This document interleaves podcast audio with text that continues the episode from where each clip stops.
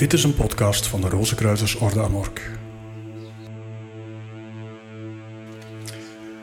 Manifesto Nieuwe Chemische Bruiloft van Christian Rozenkreuz, deel 1. Eerste stadium. Lunae auspices. Plotseling begon het ei langzaam op te stijgen, waarna het rustig tot stilstand kwam. Ik zou niet kunnen zeggen hoe lang dit opstijgen duurde, doch ik voelde dat ik een andere dimensie werd binnengevoerd. Dit gevoel werd bevestigd toen ik, kijkend naar de ruimte om mij heen, de aarde kon aanschouwen. Ze draaide langzaam om haar as, omgeven door een buitengewoon stralende aura. Door dit adembenemend mooie beeld begreep ik beter waarom zij de blauwe planeet wordt genoemd en waarom astronauten zozeer overweldigend zijn bij het zien van de aarde vanuit hun voertuig of vanuit ruimtestations. Dat zij niet langer twijfelen aan het bestaan van God. Terwijl ik in deze aanschouwing verzonken was, maakte een zachte stem vanuit de ruimte zich aan mij kenbaar. Zie het grote werk van de maan. De menselijke soort waarvan u deel uitmaakt, heeft zich opnieuw met de natuur verbonden en leeft daarmee in volkomen harmonie. De mensen hebben eindelijk begrepen dat de planeet waarop zij het voorrecht hebben te wonen hun moeder is en dat de dieren, voor waarvoor zij de diepste liefde en respect koesteren, hun broeders en zusters zijn. Sterker nog, zij weten dat alle wezens die de aarde bewonen voertuigen zijn voor de universele ziel. En dat elk van hen op zijn eigen wijze en zijn eigen niveau deelneemt aan de kosmische evolutie. In mijn poging om te zien van waar deze stem kwam, bespeurde ik niet ver bij mij vandaan een etherisch, zilverachtig getinte gestalte, die in mijn richting keek. Zowel geïntegreerd als gefascineerd door wat ik vernam, bepeinsde ik welke betekenis ik eraan kon geven, in verband met het idyllisch tafereel dat ik voor mij zag. Daarop begon het ei, waarin ik mij nog steeds bevond, opnieuw te stijgen. Cosmica lex successit. Tweede stadium, Martis auspicis. Wederom, ik kan niet zeggen na hoeveel tijd, kwam het ei tot stilstand. Wat ik toen zag was net zo fascinerend en inspirerend als daarvoor. Doch ik had een nog beter zicht op de aarde. Terwijl ik er vol vreugde naar keek, verscheen er een andere, etherische gestalte. Van een buitengewoon stralend rood, die mij vriendelijk maar ook indringend aankeek en zei: Zie het grote werk van Mars. De economie gaat in de gehele wereld vooruit en draagt bij aan het welzijn van alle mensen, waardoor de maatschappij rustig en harmonieus is. Gebaseerd op één munteenheid bevordert ze ook de handel tussen de landen en draagt bij aan hun solidariteit ten opzichte van elkaar. Er is geen gebrek of armoede meer, want alle mensen bezitten wat zij nodig hebben om gelukkig te zijn en materieel opzicht in goede omstandigheden te leven. Terwijl ik naar de aarde keek en naar het spirituele wezen luisterde, merkte ik op dat het glas van het ei lichtelijk rood was geworden, zonder feitelijk de kleuren te beïnvloeden van datgene wat ik er buiten kon zien. Het viel mij ook op dat de oorspronkelijke dikte ervan iets was afgenomen, maar dit maakte mij niet ongerust. Ik voelde me heel goed en ervoer een groot gevoel van lichtheid. Cosmica lex successit.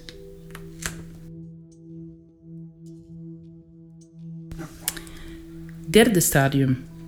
Mercurii auspices. Toen het ei voor een derde maal tot stilstand kwam, werkte het uitzicht dat zich vanuit deze kosmische etage aan mij voordeed, naast de schoonheid ervan, die nog steeds even verheven was, de indruk van een enigszins woelige wereld die niettemin vredig was.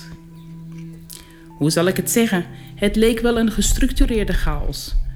Een andere etherische gestalte met een oranjeachtige glans verscheen daarop aan mij en onthulde het volgende.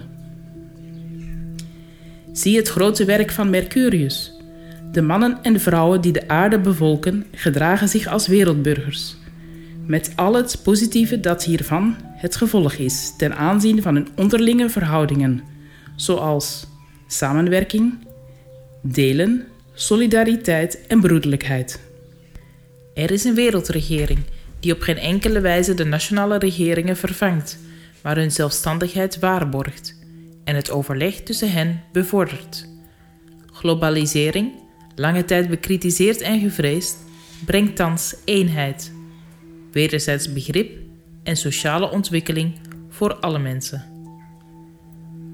Hoewel ik niet wist waar het ongewone stijgen mij zou doen belanden, vermoedde ik op dit punt in mijn droom dat het zou voortgaan en mijn ziel nog meer zou verrukken met verheven visioenen. Daarom benaderde ik het volgende stadium met nieuwsgierigheid en vertrouwen. Terwijl ik mijn blik van de aarde afwendde, zonder eigenlijk te weten of ze echt was of niet. Cosmica lex successit. Vierde stadium. Jovis auspicis. Voordat het weer begon op te stijgen, kantelde het ei, zodat de bovenkant de onderkant werd en omgekeerd. Het uiterlijk werd meer roodachtig gekleurd, terwijl tegelijkertijd de wand steeds dunner begon te worden. Vreemd genoeg, en ik weet niet door welke wonderbaarlijke middelen, had het kantelen op geen enkele wijze een uitwerking op mijn lichaam. Ik bleef rechtop in dezelfde positie staan. Ik had de indruk dat dit stadium van mijn opstijgen veel korter duurde dan de vorige keren, alsof ik geteleporteerd werd in plaats van getransporteerd. Toch was mijn gezichtsveld breder geworden. De aarde leek mij veel meer perspectief te hebben en op een veel grotere afstand te staan. Woorden kunnen de gewaarwordingen van mijn ziel op dat moment niet beschrijven. Net als tevoren verscheen een etherische gestalte aan mij. De blauwachtige glans die ervan uitstraalde versmolt bijna met het astrale blauw dat mij overal om mij heen was. Dit is hetgeen hij tot mij zei. Zie het grote werk van Jupiter. Alle landen en de wereld als geheel worden door wijsheid bestuurd waardoor de intermenselijke verhoudingen gebaseerd zijn op wederzijds vertrouwen en respect. De tijd dat de politiek partijdig en bekrompen was, ligt al lang achter ons. Zoals u kunt zien is ze nu onlosmakelijk verbonden met de filosofie en is het haar enige doel om, zonder onderscheid, een antwoord te bieden aan de volstrekt legitieme noden en wensen van alle mensen. Cosmica Lex Successit.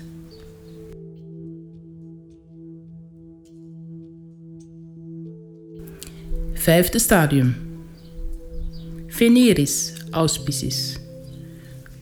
Op weg naar het volgende punt van stilstand had ik opnieuw het gevoel geteleporteerd te worden.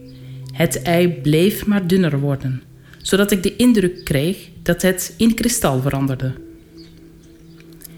De roodachtige kleur ervan werd steeds nadrukkelijker, wat echter geen invloed had op wat ik buiten kon zien. Het maakte dit zelfs duidelijker. Plotseling schoot mij het moment te binnen dat ik op de vijfde dag van de chemische bruiloft de eer en het voorrecht had gehad om Venus te aanschouwen, die diep in slaap was in een groot bed met baldakijn. Toen ik de etherische gestalte zag die mij tegemoet kwam, begreep ik waarom ik dit visioen kreeg. Uit mijn positie deed zijn smaragdgroene uitstraling mij denken aan het noorder- en zuiderlicht. De aurorae aan de polen van de aarde, die er zulk een typische gloed aan geven. Naar mijn kijkend zei de gestalte. Zie het werk van Venus, Vrede regeert eindelijk op deze planeet. die al zo lang geleden aan u het leven schonk. Het gebruik van wapens is door alle landen uitgebannen. Alleen al het denkbeeld van oorlog doet de mensen walgen, zowel zij die regeren als zij die geregeerd worden. Broederschap tussen individuen en volkeren is niet langer een utopie. Alle mensen brengen het in zichzelf op een hoger niveau en laten het in hun dagelijks leven tot uitdrukking komen. De mensheid leeft eindelijk in harmonie met de universele liefde. Cosmica Lex Successit. Zesde stadium. Saturni Auspices. Ik was graag langer op dit niveau van contemplatie gebleven, doch het ei begon weer te stijgen. Er straalde een soort wil of intentie van uit, die ik waarnam zonder haar te begrijpen. De dikte van het glas was nu zo ver afgenomen dat ik de indruk had er met mijn vinger doorheen te kunnen steken. Maar ik raakte het glas niet aan uit angst het te breken. Liever probeerde ik te raden wat mijn hart, mijn verstand en mijn ziel dit keer vreugde zou brengen. Toen het ei tot stilstand kwam, was ik opnieuw sprakeloos bij zoveel schoonheid en zuiverheid. Hoe meer ik de aarde beschouwde, des te meer ik het gevoel had dat ik één met haar en met de mensheid was. Wederom kwam er een etherische gestalte naar mij toe. Ondanks zijn donkerviolette uitstraling was deze zo sterk dat ik de gestalte uitstekend kon onderscheiden. Zie het grote werk van Saturnus. De wetenschap handelt in het werkelijke belang van de mensheid en met volstrekte eerbied voor de natuur. Ze ziet het als haar grootste taak bij te dragen aan het welzijn van alle mensen. Ze verbetert hun leefomstandigheden en doet hun kennis toenemen. Of, nauwkeuriger gezegd, hun weten. Met andere woorden, de wetenschap is diep humanistisch geworden en streeft oprecht naar het geluk van iedereen. Cosmica lex successit. Zevende stadium. Solis auspicis. Uit ervaring wist ik dat een mystieke droom, en dat was precies wat ik meemaakte, zich gewoonlijk ontvouwt volgens een patroon dat gebaseerd is op synchroniciteit, de wetenschap der getallen en de wet van overeenstemming. Daarom, meer door de reden dan door intuïtie, vermoedde ik dat de hemelse opgang, die ik met zoveel aandacht en vreugde onderging, voltooid zou worden met een zevende en afrondende etappe. Toen het ei dan ook wederom begon te stijgen, voelde ik mij als het ware bedroefd bij de gedachte dat ik daarna slechts kon afdalen, terug naar de wereld die ik had achtergelaten. Het gevoel van bedroefdheid bleef bij mij tot aan het door mij vermeende laatste punt van stilstand.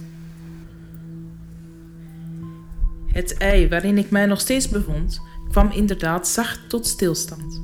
Het glas was zo dun geworden dat ik het slechts dankzij zijn kleur kon waarnemen, die thans van een intens rood was. Ik kon het nog steeds niet doorgronden hoe ik ondanks deze kleuring, die ik geleidelijk aan dieper had zien worden gedurende mijn hemelse opgang, nog steeds zonder enige vervorming kon zien wat er buiten was. Vanaf deze hoogte kon ik onmogelijk de aarde onderscheiden. Zo sterk straalde de aura uit die haar omgaf.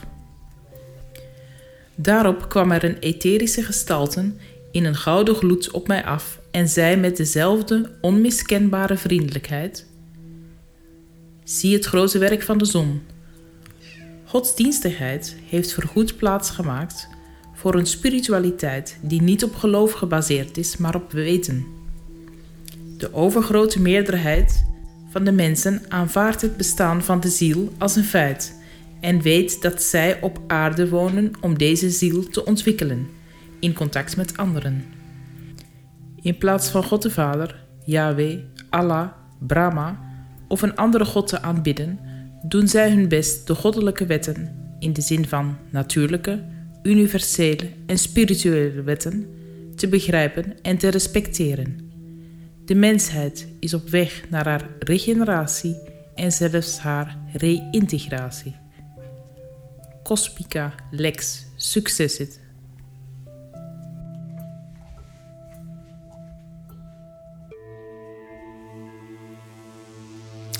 Dit was een podcast van de Rozenkruisersorde Amork. Meer info op www.amork.nl